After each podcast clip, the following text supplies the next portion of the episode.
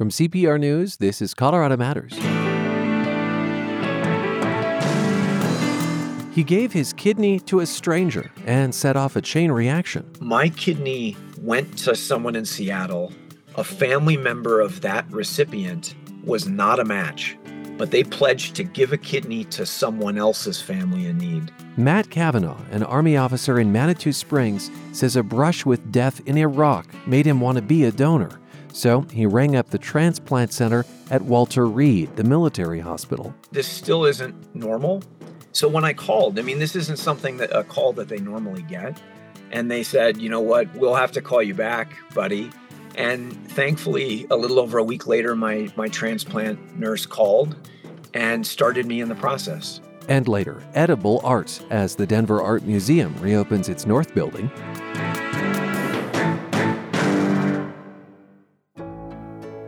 Hi, this is Alan from Golden. CPR is just so worthy that I felt really good about giving up my car to them. I donated my battered SUV, and CPR was able to receive more than three times what I would have gotten for it if I had just traded it in. Learn how to make your own impact with the vehicle donation on the support page at CPR.org.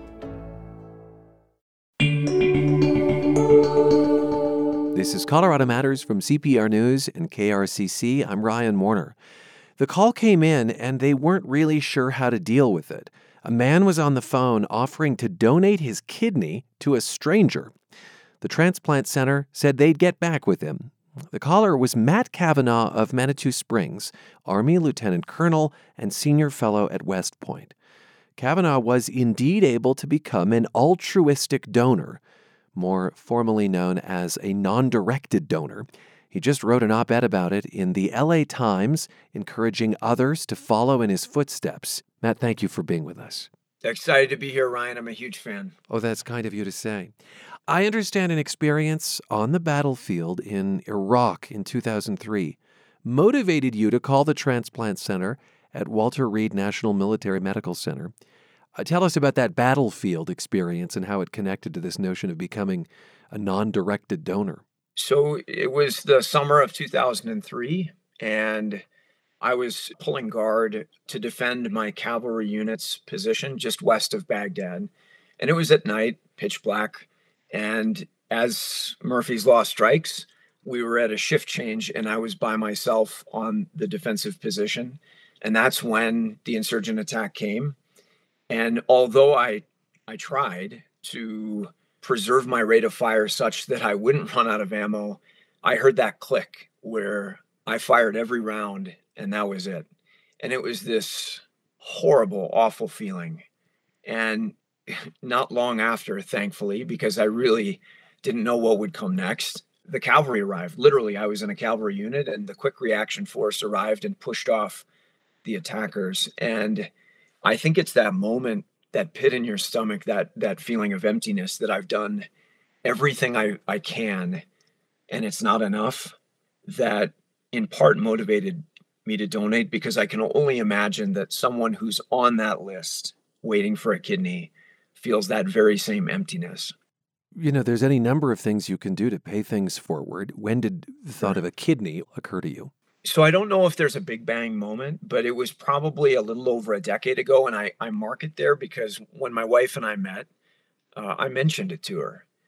And, you know, we kind of put it on the shelf. You know, well over a decade passed, and we have a seven year old, and now we have a 10 year old.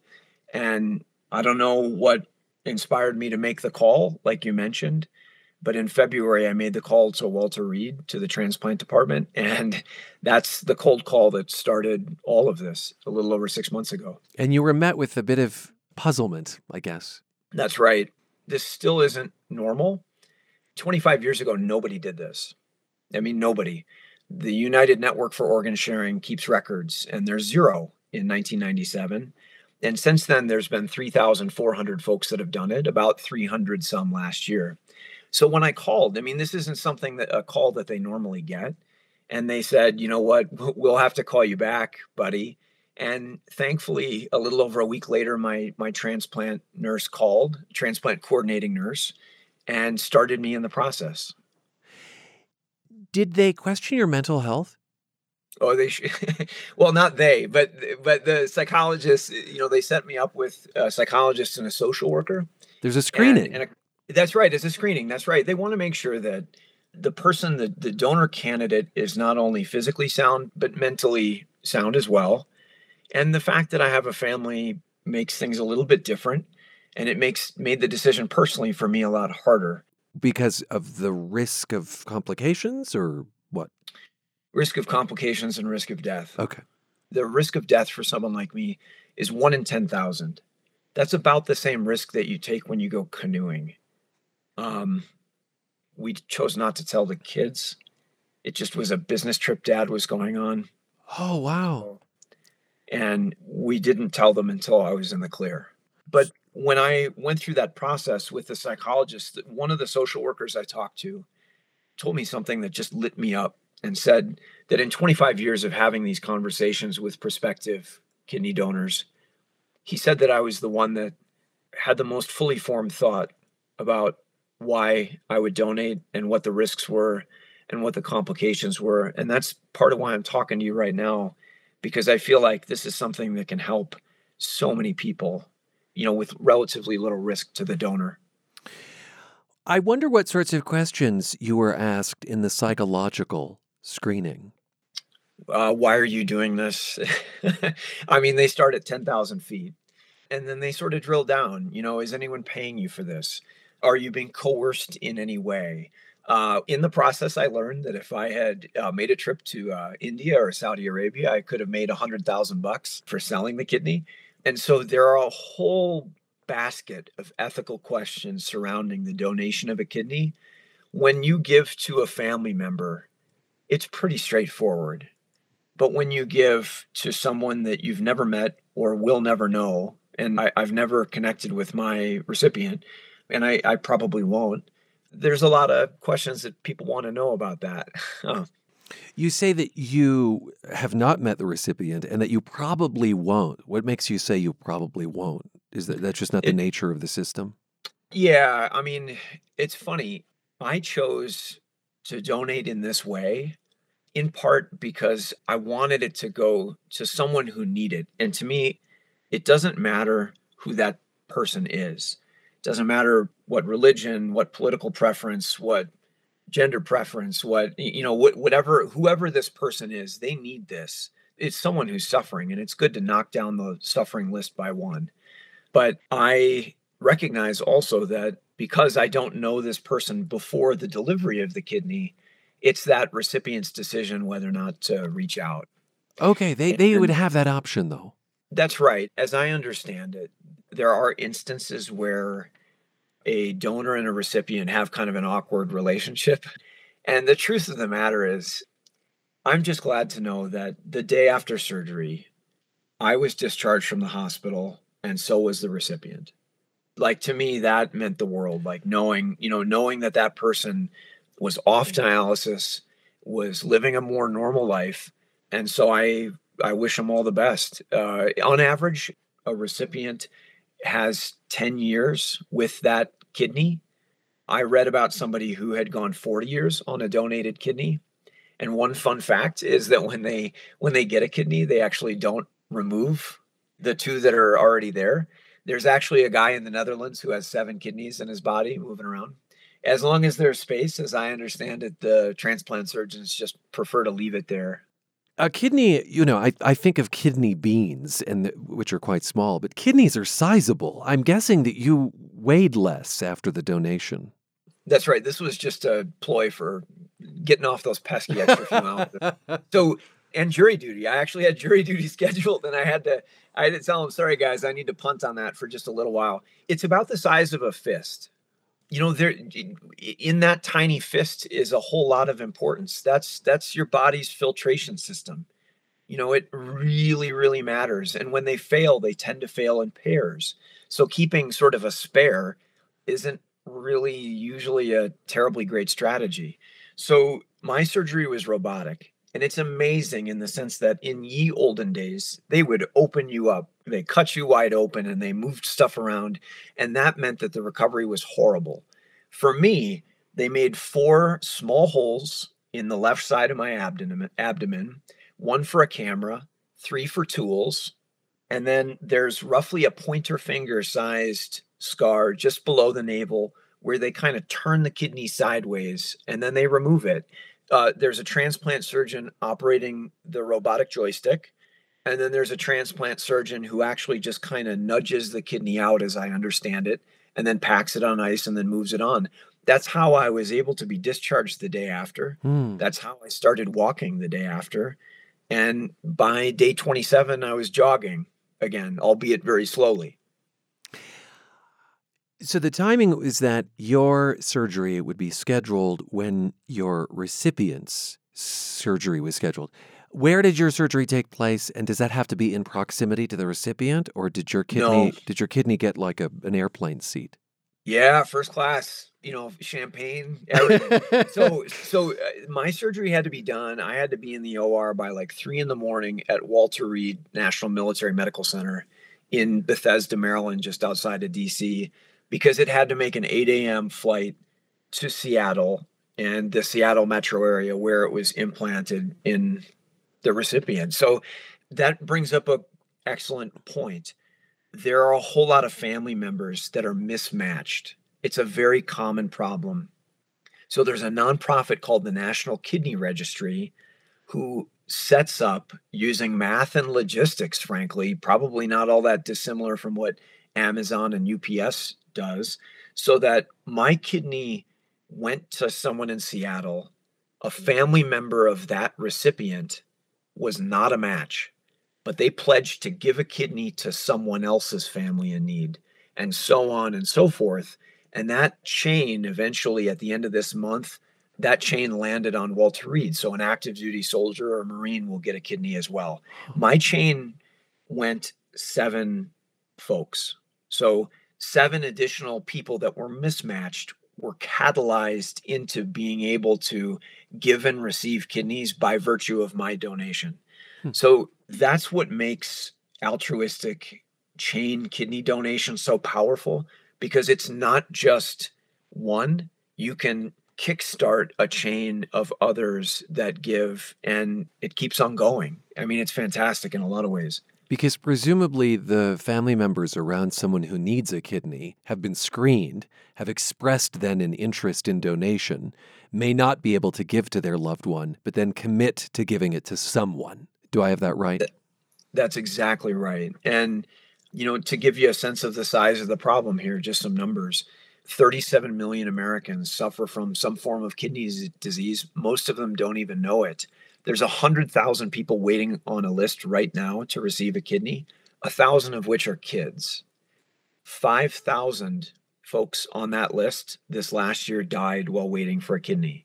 So these numbers are daunting, but this is not impossible. This is not intractable. This is something that someone who's listening right now could do to save a life. And the medical professionals are going to make sure that if you're interested in doing this, that you're clear to do it. Yeah, so I reached out. I shared your piece in the Los Angeles Times with donatelifecolorado.org. You know, this is the institution behind volunteering when you die to have your organs live on. They don't deal with what's called live donation, and they suggest if you're interested in this, that you reach out to one of the transplant centers in Colorado. So that's going to be Centura, Presbyterian St. Luke's, Children's Hospital of Colorado, and the University of Colorado Hospital. And then it's at those institutions' discretion whether to move forward. So, do I hear you saying people of sound body and mind should donate a kidney? Is that your plea, Matt Cavanaugh? Maybe not everybody. Life circumstances are, of course, different for so many people. And there's a Right, privilege so- to being able to take off work to do this, you know? You are you are darn right. I happen to work for a, an employer that supports by policy kidney donation. So there are some boxes that need to be checked. And to be perfectly blunt, like I mentioned, if you have a family, that makes this decision all the more difficult. But in the process of thinking through this, um, I talked to other people that have done it. I talked to a fellow West Point graduate named Dave Ashley, uh, who donated. And when I when I reached out to him and said, "Tell me about your experience," he said, "I'll have to get back to you. I'm in the middle of climbing the seven summits." There's this misconception that after kidney donation, life is much more difficult. Um, there are some adjustments to life, but really you can go out and do a lot. I'm back to running and jogging. Everyone you talk to people about this, they say, My only regret is that I just had one kidney to give. But if I were to make an elevator pitch, it's that 14 people are going to die today needlessly unless someone does something that's absolutely doable. Live organ donation was in the spotlight recently with a widely discussed piece in the New York Times Magazine. Today, a Colorado man's story of altruistic donation, which he just shared in the LA Times. Army officer Matt Cavanaugh of Manitou Springs gave one of his kidneys to a stranger and harnessed the power of a donor chain to get others to follow suit. Earlier this year, the lieutenant colonel cold called Walter Reed Medical Center in Maryland. They took down the request and eventually took him up on his offer. Did this cost you anything? And I guess I mean financially in terms of the procedure itself? No. And again, like I mentioned, my employer is very generous. The U.S. Army and the Department of Defense are very generous in allowing you time to do this not just for the the space flight level couple of days physical that it takes to ensure that you're physically prepared to go through the donation but also the actual surgery itself and then the recovery. As i understand it dialysis is incredibly expensive. Every person getting dialysis on average when they receive a transplanted kidney it saves a million dollars. Mm. so insurance companies as I understand it, are more than willing to foot the bill for a donor, particularly an altruistic donor, to go through the process because this is not just good for the recipient, but it's also good for the bottom line. What was the length of time between when you cold called Walter Reed and when your kidney was removed? It was about six months. Do you miss your kidney? No, I will say that one of the you know one of those things about adjusting to life after kidney donation is that your body's filtration system is working harder than it's ever worked before. And it takes a little bit of time to adjust to that. And so as i understand it you know it's different for everybody but a lot of people report you know saying it's that at about eight o'clock at night they feel really tired and they need to hit the hay. I've experienced a little bit of that but i don't notice it one bit. I mean, I've got these scars, and they took pictures of my kidney after it was removed. But the day that I went in for surgery, I had a last glass of red wine to kind of bon voyage my kidney and uh, you to share. toasted. You toasted your kidney. Okay. I toasted my recipient too. I said, "Hey, man, we got to share one for the road." And then the day after, I was back to drinking red wine again. I mean, it like uh, my life really other than adjusting to the abdominal recovery, you know, where they cut through my abdominal wall, which is going really, really well. No, I I don't miss it. And I wish it all the best. I hope that it does as well for me as it and for someone else. Okay. Um, this is going to sound like a really rude question, Matt, but do you think any part of you did this for attention? No, I'll tell you why. I, I'll tell you why I know that. Um, And, and I say this as someone who's constantly questioning his own motivations. So please No, know absolutely. that I think that would be something I would screen my own thinking for, you know? because the moment that it happened, th- there's no ticker tape parade. You know, the moment that I got back, my kids hugged me, and then uh, everything was just as it was before. My life is pretty much no different, other than the five scars that are on my abdomen. My honest to gosh, only motivation at this point is telling this story publicly in such a way that encourages other people that had never considered this to think about it as a possibility. You know, I like I said, I I could have made a hundred grand in Saudi Arabia, um, but one benefit, the biggest benefit probably is that I'm a lot. It's a wake up call. The scars opened up a hole to take something out of me, but they also put something back in, which is that it's a reminder that some people have it off a heck of a lot worse. And I should be very, very grateful for everything that I have, particularly my physical health and my family, the stuff that matters most. Um, and that's threatened for a lot of other people. And I want to help those people to have the same. So you had not told your kids prior to the procedure that this was happening. And then I assume you broke the news to them upon your return. And what was their reaction? uh, when are we gonna, you know, let let's go to the park, Dad? Or you know, I mean, it was it was it was. Uh, they they left their dishes on the on the couch. They they did all the things that they normally do. It was um, the only difference was for about a week they were a little bit more guarded about how they hugged me. What has the response been to the LA Times piece? Uh, from the kidney donation crowd, very positive. There's a group called Kidney Donor Athletes. Um, those are folks that have donated kidneys, and actually, they're headquartered out of Denver. They are fantastic. Um, they have a very active Facebook community, and they're active in in mentorship in the sense that when people think about doing this, they need a tiny bit of hand holding. Hmm. They need to know that this isn't crazy that it isn't something that's off the map or off the radar, that it's possible and that life doesn't really change all that much. And I can raise my hand to that. There's the National Kidney Donor Organization, there's the National Kidney Registry. You know what's funny is that when you aren't exposed to the challenges of kidney failure, you just don't notice it because it, it takes place in the dark or beyond your purview when you are exposed, it's this whole world of suffering and then the groups of people that are trying to alleviate that suffering. And they're doing amazing work. I mean, they, they really are. Whereas there's a whole lot of problems out there in the world that seem impossible to solve, this is a problem that can be solved. Thank you so much for being with us and sharing this story, Matt. I really appreciate it. I really appreciated the time. Thanks for the conversation, Ryan.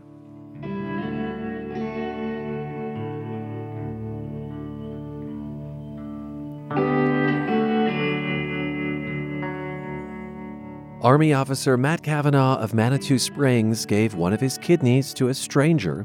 His op ed about it in the LA Times is called The Cavalry Saved Me, and 18 years later, I was the cavalry with a kidney donation. You may also recognize Cavanaugh's name as an essayist for KRCC.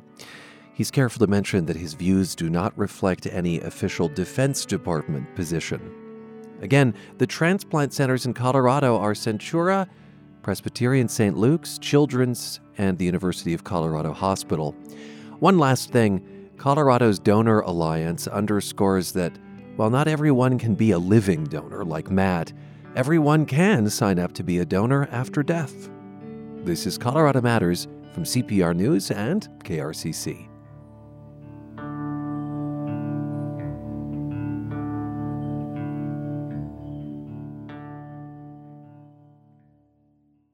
An informed citizenry is at the heart of a dynamic democracy. Thomas Jefferson wrote those words more than 230 years ago, but it's especially true now as we face three questions on our statewide ballots for 2021. I'm Rachel Estabrook, CPR News Director, and CPR News is here to help you be informed and participate in democracy.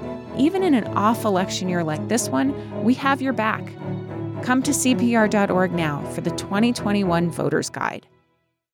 A riddle for you. What's 50 years old but also brand new? The answer is the North Building of the Denver Art Museum, the one covered in more than a million glass tiles designed by architect Gio Ponti. The building is half a century old and reopens to the public this weekend after a major renovation. At a recent press conference, the museum's director of learning, Heather Nielsen, said there are not only overhauled galleries, but a new welcome center and gathering spaces. More than ever, people are asking for places to connect and convene. They're asking to engage in conversation and share stories that are complex and nuanced. Years of working with our partners, and we've heard that spaces that foster creativity in this community are a much needed resource. We listened, and then the new spaces reflect what Denver told us they wanted from a welcoming and accessible art museum. So, voters helped pay for this project, passing a bond in 2017. There was also private fundraising. The Art Museum's director, Christoph Heinrich, explained this idea that a museum should indeed be a gathering place. The new campus has been designed with connection in mind, and we hope that new spaces encourage connections outside the museum through spaces like our new community galleries, as well program spaces, and of course, uh, the dining spaces. The dining spaces, he said there. Indeed, there's a new restaurant called The Ponti, named for the architect. Denver chef Jen Jasinski developed the vegetable forward menu and trained up the staff. Chef Jen's also just won a prestigious award that has previously gone to the likes of Jacques Pepin, Jose Andres, and Emeril Lagasse. And Chef Jen, welcome back to Colorado Matters. Oh, so happy to be here. Thank you. Why don't we start with this award because it actually relates to the new restaurant? You were just inducted into the Menu Masters Hall of Fame. The honor goes to, quote, pioneers in menu development. And I'm, I'm just curious how you begin filling out a blank menu when you just have like any food, any ingredient on earth available, you know? I know, I love it. It's like my palate, you know. And it, it, speaking about the museum and artwork, and it's not just art because you know you need food to survive, but for me, it is like a palate, and I look at food maybe in a different way than other people look at food, but it just starts to speak to me in ways that come into menu items, and it's just fun. It's funny you say palette because, of course, I think of uh, the painting palette, and then I think of our palates in our mouths. I actually think that was yes. the restaurant. Yes. That was the former restaurant in the art museum, wasn't it called Palettes? actually, yeah. it totally was. Yes. so but, funny. But you're not overwhelmed then by just like the sheer number of possibilities. No, because I, I, do think that you do get limited sometimes with seasonality, of course, first mm. and foremost, because I love that. And then also, I do think things play well together. Like, not everything tastes good together, you know? So if I see some sunchoke in season and I know now at this point in my career, you know, what's going to taste good with it. And then I also like to push the envelope and maybe try some new things. And we've done that quite a bit at the Ponti. And um, I think really successfully. So um, I was super proud to win that award. I mean, people like you said, like Tom Colicchio, Jose Andres, and of course my mentor Wolfgang Puck won that award, and it was one of those little lifetime achievement things that made me smile. Oh. Uh, I know at your other restaurants, uh, Rioja, Bistro Vendome, for instance, sourcing local ingredients is a real priority. So I, I suppose Absolutely. that too narrows, right, the palate, if you will. Yes, we get local when we can. You know, Colorado's season, depending on the produce, isn't a super long season, but we have great farmers and ranchers and great local people and uh, cheese makers too. Boy, fabulous cheese. So wherever we can get local fabulous ingredients, we do and we highlight them, and it's always special to us to be able to do that. Um, I mean, a lot of people when they come into Colorado, they don't understand how much bounty we have. So I love to show it off. I don't think that if you'd have asked me what Colorado is known for in terms of food it creates, I would have said cheesemakers. Do you want to expound on that? Is that is that a scene that has grown a lot lately, or? I, you know, it has, and I, and I didn't come prepared to have a ton of things, but there are so many different, um, especially so goats. There's a lot of goat's milk cheese, um, and I know that lamb is one of our things here too. I know it's not the same, but um, their grasses and the pastures that we have here, they just these animals just love it in Colorado, and so the cheese and the milk coming from these beautiful grasses just tastes delicious. And we have some great artisans who've moved here because it's a beautiful place to live, and are just creating beautiful cheese. You huh. know, uh, yeah. You've shared a recipe with us. I'll tweet it out a little later at ah, CPR yes. Warner. This is for a dish that's on the new menu at the Ponti. Mm-hmm. Brussels sprouts, two ways. It features dried plums, pickled radishes, and pickled fruits. Uh, describe the flavors for us. So, a lot of Japanese flavors actually in this dish. Um, it has, like you said, Brussels sprouts. Some of them are raw, just leaves picked, and some of them are fried leaves picked. So, it has some great crunchy, chewy texture, and then this kind of fried, uh, crunchy, subtle texture. And umeboshi is a Japanese plum. It's been fermented. Uh, and we make a dressing from this umeboshi. And then we also put in some dried plums and takuan, which is a pickled and fermented daikon radish too. Uh, and then sesame crackers. So it has this kind of fruity, salty, fermented, um, chewy flavor to it. Lots of great textures. And these sesame crackers have a little crunch, a touch of brown sugar in it.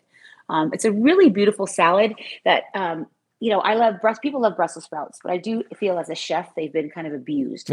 and yes, people always do them the same way. It's like a beet salad, you know. And um, I really do love the the product, but I want to highlight it in a different way and show people that we can have this in a different way. So it's a great salad. Um, it may seem a little intimidating when people see that recipe on the website, but it's really not.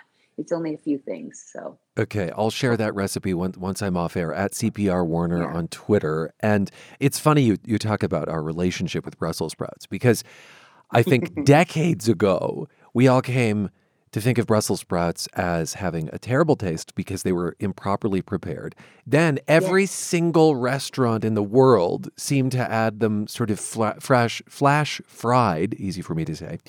Mm-hmm. And you you want you want to bring them a little further, huh? Yeah, I mean, there's they're just they actually you can do so much with them, and they are delicious raw. That's why a lot of the salad, like two thirds of the salad that I and the recipe is raw. But they have to be cleaned, right? They have to be separated, the leaves separated individually, because you can't just eat that little you know, we used to call it Barbie doll cabbage because, you know, it looks like a Barbie doll cabbage, you know? So, and you can't just eat that Barbie doll cabbage whole and raw. It'll be too hard to chew on. But um, like with anything with food, when you know how to coax it into greatness, and that's my job, hopefully, to coax it into greatness, you can really do a lot with a little. You're listening to Colorado Matters. I'm Ryan Warner, and we're speaking with the James Beard Award winning chef. That's another of her trophies on the shelf. Mm-hmm. Jen Jasinski of Denver, uh, who encourages, by the way, for the recipe we just shared, uh, that you visit as a home cook Asian markets like Pacific Mercantile and H Mart to get the sorts of ingredients uh, that are featured in that Brussels sprouts two ways salad. Okay, uh, I want to talk a little bit about what it is to be a restaurateur in the pandemic. Um, because mm. while you're helping open this restaurant, the Ponti at the Denver Art Museum, you also closed one. I think it was back in March of 2020, which was Lu- yes. Euclid Hall in Larimer Square. In a, yeah. a press release at the time, you cited the cumulative effects of the virus and the fact that your lease was expiring. Was that a painful chapter, Jen Jasinski? It was, you know, uh, every restaurant that we've built in our little group, we call it Crafted Concepts, is very personal to me and my business partner, Beth. They're our children. And, you know, we fought for a long time. Um, but sometimes you just have to give it up, you know. I mean, I, we couldn't let it drag the other restaurants down financially, you know. So, um, very hard. Um, we had such a great crew there. We were there 10 years. So we're there a long, 10 years is a good journey, you know um, a lot of good memories, but it was hard. Um, yeah, not an easy thing to do. A lot of restaurateurs in this pandemic have had struggled, but you know, we're making it every day. What was the hardest part uh, specifically with Euclid Hall? Maybe my ego.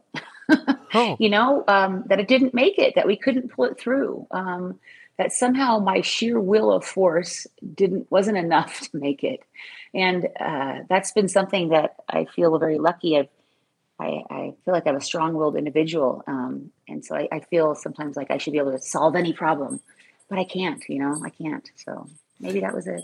Do, do i hear your dog in the background? Yes i do. okay. Yes. I thought i heard a leash or a collar. Yes. you know we yeah. know in the pandemic that that restaurants have faced shortages of staff and of supplies. How have you navigated those challenges?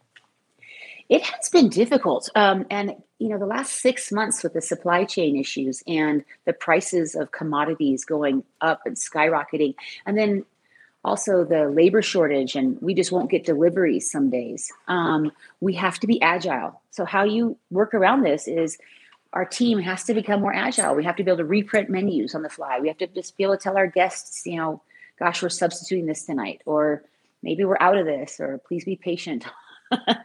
um, you know, it's hard when when our people that deliver to us don't don't deliver to us and then we can't have anything delivered to our guests it is mm. it hmm. just all is like a domino effect you know and what about um, the staffing side of it how have you either maintained staff or um, attracted them in the first place yeah you know throughout the pandemic so march you know we shut down but Rioja stayed open and we did you know we cooked for different people in need uh, 3000 meals uh, a week.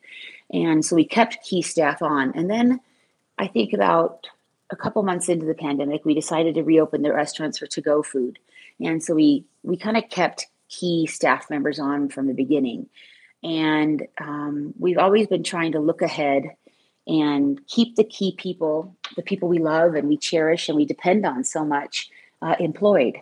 And so that's of course helped us because keeping these key employees who know us and know our culture has been great. And then um, we pay people well in our restaurants. We we share tips with the kitchen and the dishwashers and everybody. So the whole restaurant shares tips. I think um, I think that attracts people to our restaurants because they get paid an excellent wage.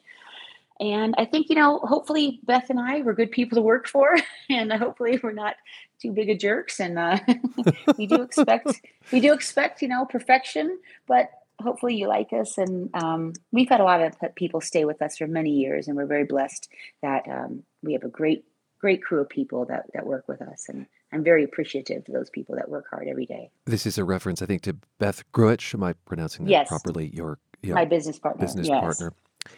Um, I'll never forget you came on Colorado Matters years ago, around this time of year, and you talked to us about for Thanksgiving deboning an entire turkey so yes, that no matter turkey autopsy. yeah, the autopsy approach. Uh, plans to do that again this year before we go, real quick.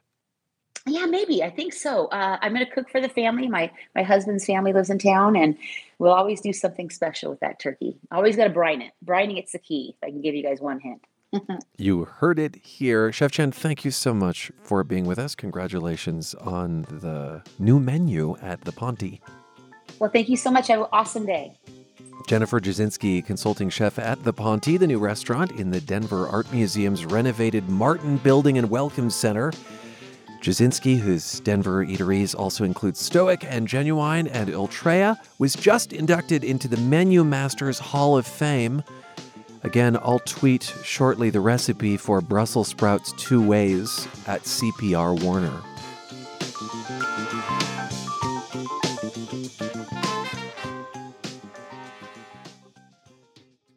Here are the voices of students who've created change. Growing up, I never really learned Black history, and I didn't know what slavery was till I got near fifth grade. Something that had to be done because Black history is something that we lacked in our curriculum. Black history matters, Latino history matters, Asian history matters, Indigenous history matters. That's from the new documentary Power in Our Voices. It premieres tonight at the Dr. King Early College in Denver, and it follows four students who lobby DPS to incorporate Black history into the curriculum. They even made their own podcast and are on a student advisory board for the textbook Black History 365, which their school, MLK Early College, now uses. Avery Lill spoke with the four earlier this year Donnie Austin, Alana Mitchell, Janelle Nanga, and Kalia Yizar. I'd love for you each to tell me about your experiences learning American history in school through the years. Alana, will you start? So, I never really learned any Black history, which is why I'm so adamant on getting it implemented now. Um, I only really learned about slavery and the civil rights movement and then that over and over and over again.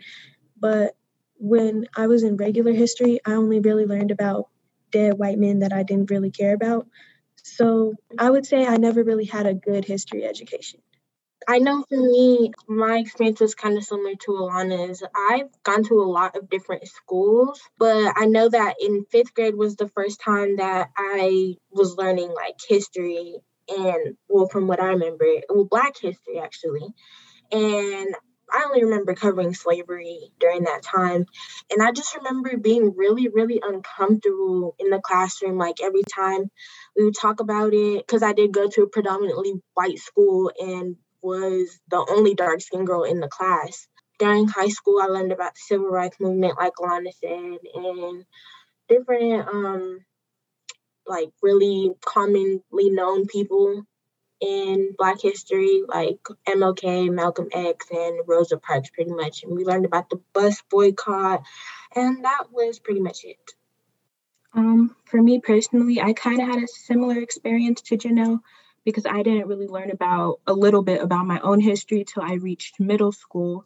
And that's just when the whole topic of slavery was introduced to me. And it wasn't really even going to depth about slavery. It was just telling you how Black people were the oppressed and just like about the civil rights movement, introducing Martin Luther King, Rosa Parks, Harriet Tubman, and so on. And we would only really speak about that during the month of February, which is Black History Month.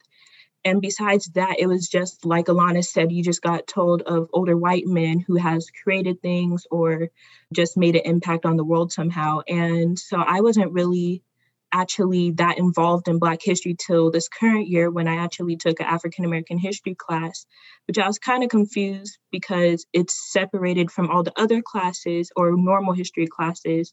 And I never really like it was just a big thing for me. And I was like, well, since it's separated, I guess I'll put this time into trying to go and apply for that class. Kalia, what about your experience? It's pretty similar. And like to know, I'm growing up, I went to a few different schools. So, like, I was born in Kansas, and I really don't remember having a very good just US history education, period. So, when it came to like Black history, it was just a completely different experience where like once again it was mostly slavery and the civil rights movement and it was mostly taught on a very minuscule level I don't know if I would say I was necessarily upset about it. I just didn't really understand it. And then coming here to Denver, it was basically the same too. And I hear you each saying something that other students have criticized Denver's curriculum for that when Black history is taught, that the focus is on oppression and not on strengths and contributions. Would y'all talk more about why that matters and more about that problem? Because when you're only learning bad things about yourself and you're only learning that you were oppressed and you're only learning that you were slaves and that stuff like that, it's really detrimental. And kind of it makes you feel like you can't really do anything in this world. And it makes you feel like all that you can live up to are those expectations that were placed on you. And you've all been leaders for over a year in this push for Denver Public Schools to diversify its curriculum. And DPS passed a resolution last fall. It's actually named after your podcast. It's Know as in knowledge, justice, know peace. And that resolution mandates that Denver schools teach the historical and contemporary contributions of Black, Indigenous, and Latino communities. Alana, you're a senior. How do you think that your time in school would have been different if you'd had a curriculum like this that centers the Black experience and Black history? I feel like if I would have had this, I could have avoided a lot of my identity issues because I grew up and I was always like, okay, people always told me, well, you're too white to be black and you're too black to be white. So what are you? Where do you fit in? And I feel like if I would have realized that my black is beautiful, I'm beautiful, and I can do whatever I put my mind to, I feel like I would have turned out as a better person earlier and I would have had more opportunities and I would have taken my education more seriously than I had taken it. For all of us, one goal that we all really have is being able to spark that same experience and excitement that we all have had learning our history on this journey and empowering students to like Donnie said, love their skin color, embrace their their hair and everything about them and their culture and really bring out the truth because um, when it comes to our history, the truth is not told, and there's actually a lot of lies and misconceptions that come along with our history. As students, what are your priorities for this curriculum that might be different than priorities that teachers have?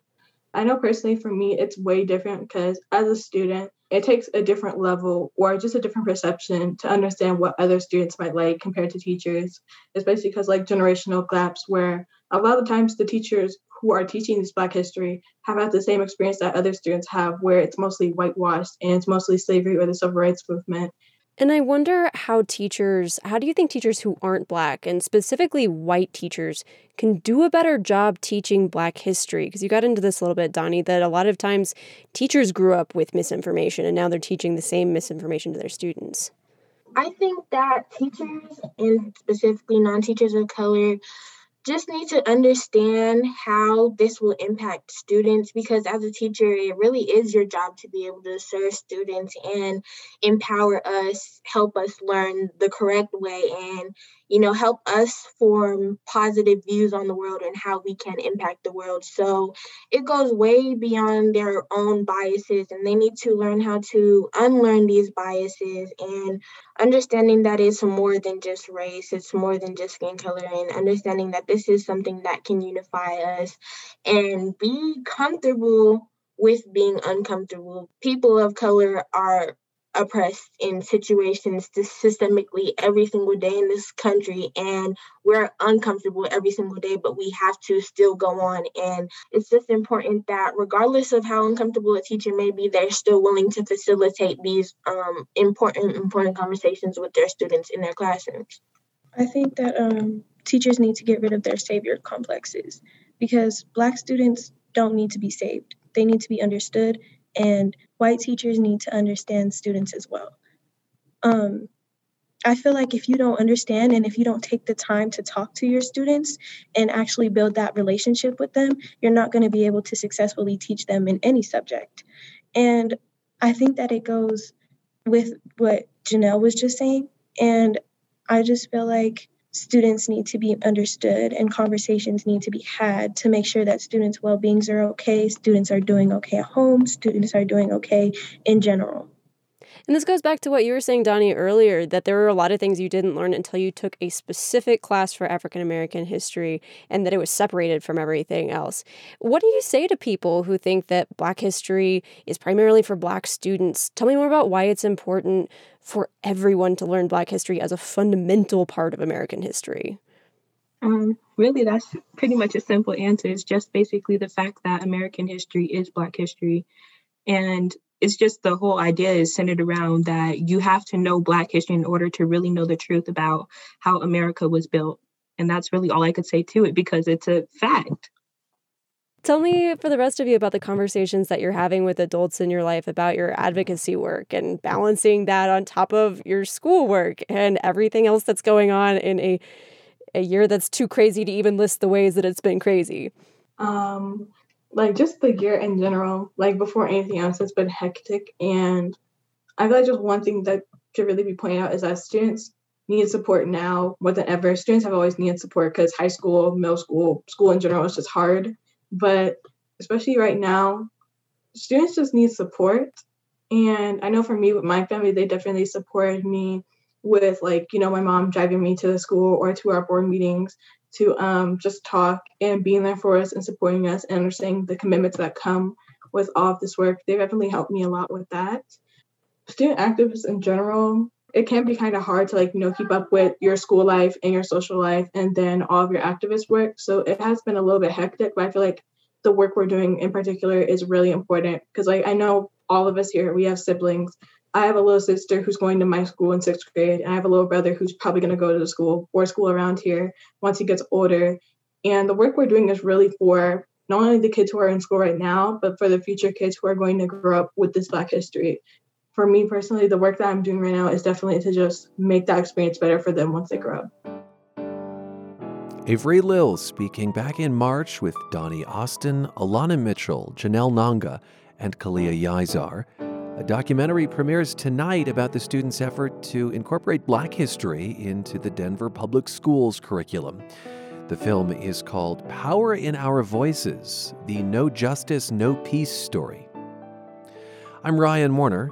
With thanks to our team, this is Colorado Matters from CPR News and KRCC.